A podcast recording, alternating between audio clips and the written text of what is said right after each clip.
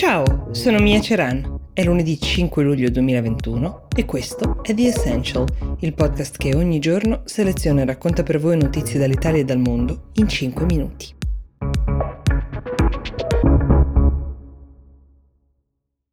Tanto scalpore in Ucraina per delle foto che mostrano la preparazione della parata militare patriottica del prossimo mese. Per quale ragione? Perché le soldatesse che sfilano in questa parata, a differenza dei loro colleghi uomini, per scelta dei superiori, indossano scarpe con il tacco anziché i loro anfibi. Se vi capiterà di vedere le foto di cui parlo, potreste trovarci anche voi qualcosa di strano. Non immaginatevi intanto i tacchi a spillo ovviamente, più un modello tipo quello che indossano le hostess nei voli di linea con un tacco da 4-5 cm. Sopra però hanno una divisa mimetica, un connubio effettivamente un po' originale. Le soldatesse hanno spiegato di non essere proprio entusiaste, che non è effettivamente né comodo né facile marciare con i tacchi che avrebbero preferito gli anfibi, alcune di loro, solo alcune hanno voluto esporsi, però con più convinzione invece, forse senza temere la reazione dei superiori, hanno parlato alcuni deputati ucraini e alcuni legislatori definendo svilente questa scelta che sessualizza delle donne che combattono esattamente come i propri colleghi maschi.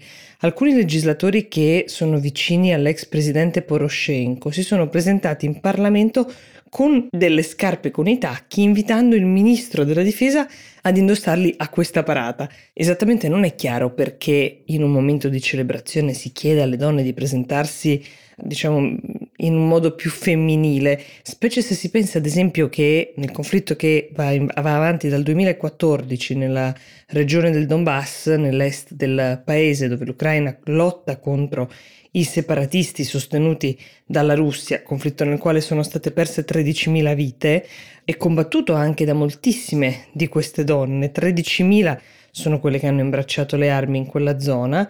Di certo quest'idea dei tacchi stona. Complessivamente sono 31.000 le donne che fanno parte delle forze armate ucraine. È probabile che la protesta faccia desistere chi ha immaginato che questa dei tacchi sotto la mimetica fosse una buona idea. Siamo ancora sufficientemente lontani dall'evento ufficiale perché questa battaglia, questa piccola battaglia per la parità di genere in un contesto così particolare possa ancora cambiare il proprio esito. Se vi è capitato di vedere qualche partita degli europei in questi giorni, degli europei di calcio, forse vi sarete accorti della frequenza con cui sui cartelloni digitali che mostrano la pubblicità, quelli a bordo campo, comparivano dei brand cinesi come Hisense o TikTok o Vivo o Alipay. Magari siete stati più concentrati sulle partite, però a me ha colpito mi è venuta la curiosità, così ho cercato di capire come mai i marchi cinesi dominino come sponsor ed è così anche a guardare l'elenco ufficiale degli sponsor di questo prestigioso torneo, come mai ad esempio non ci siano degli altri nomi equivalenti a quelli cinesi come Google, Facebook, Amazon e Apple che non figurano neanche nell'elenco ufficiale. La UEFA sostiene di non avere nessuna strategia specifica riguardo alle collaborazioni con i brand cinesi, però non possiamo dire il contrario perché i cinesi stanno lavorando sodo per catturare l'attenzione degli spettatori europei. Da un lato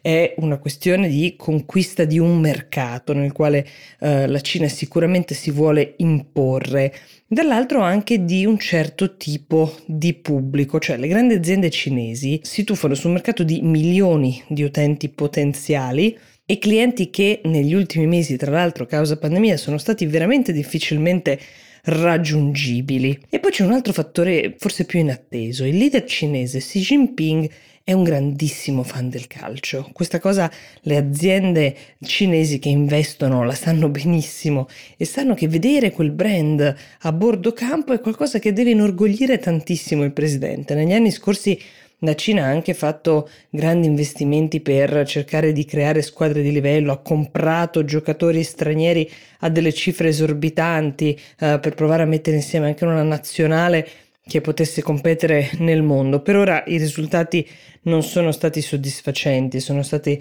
avviate tantissime scuole calcio, però eh, nessuno dei giocatori cooptati dall'estero ha fatto veramente la differenza. 75esimi nel mondo come posizionamento, dal punto di vista calcistico questo è il risultato.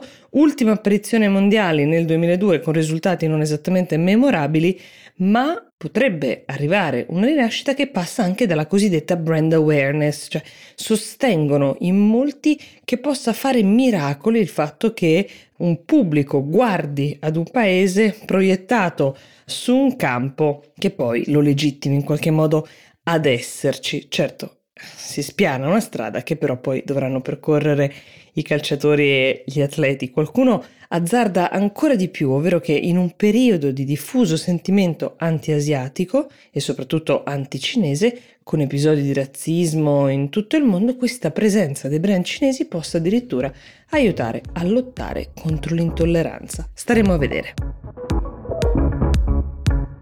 Per oggi The Essential finisce qui, io vi do appuntamento a domani. Buona giornata.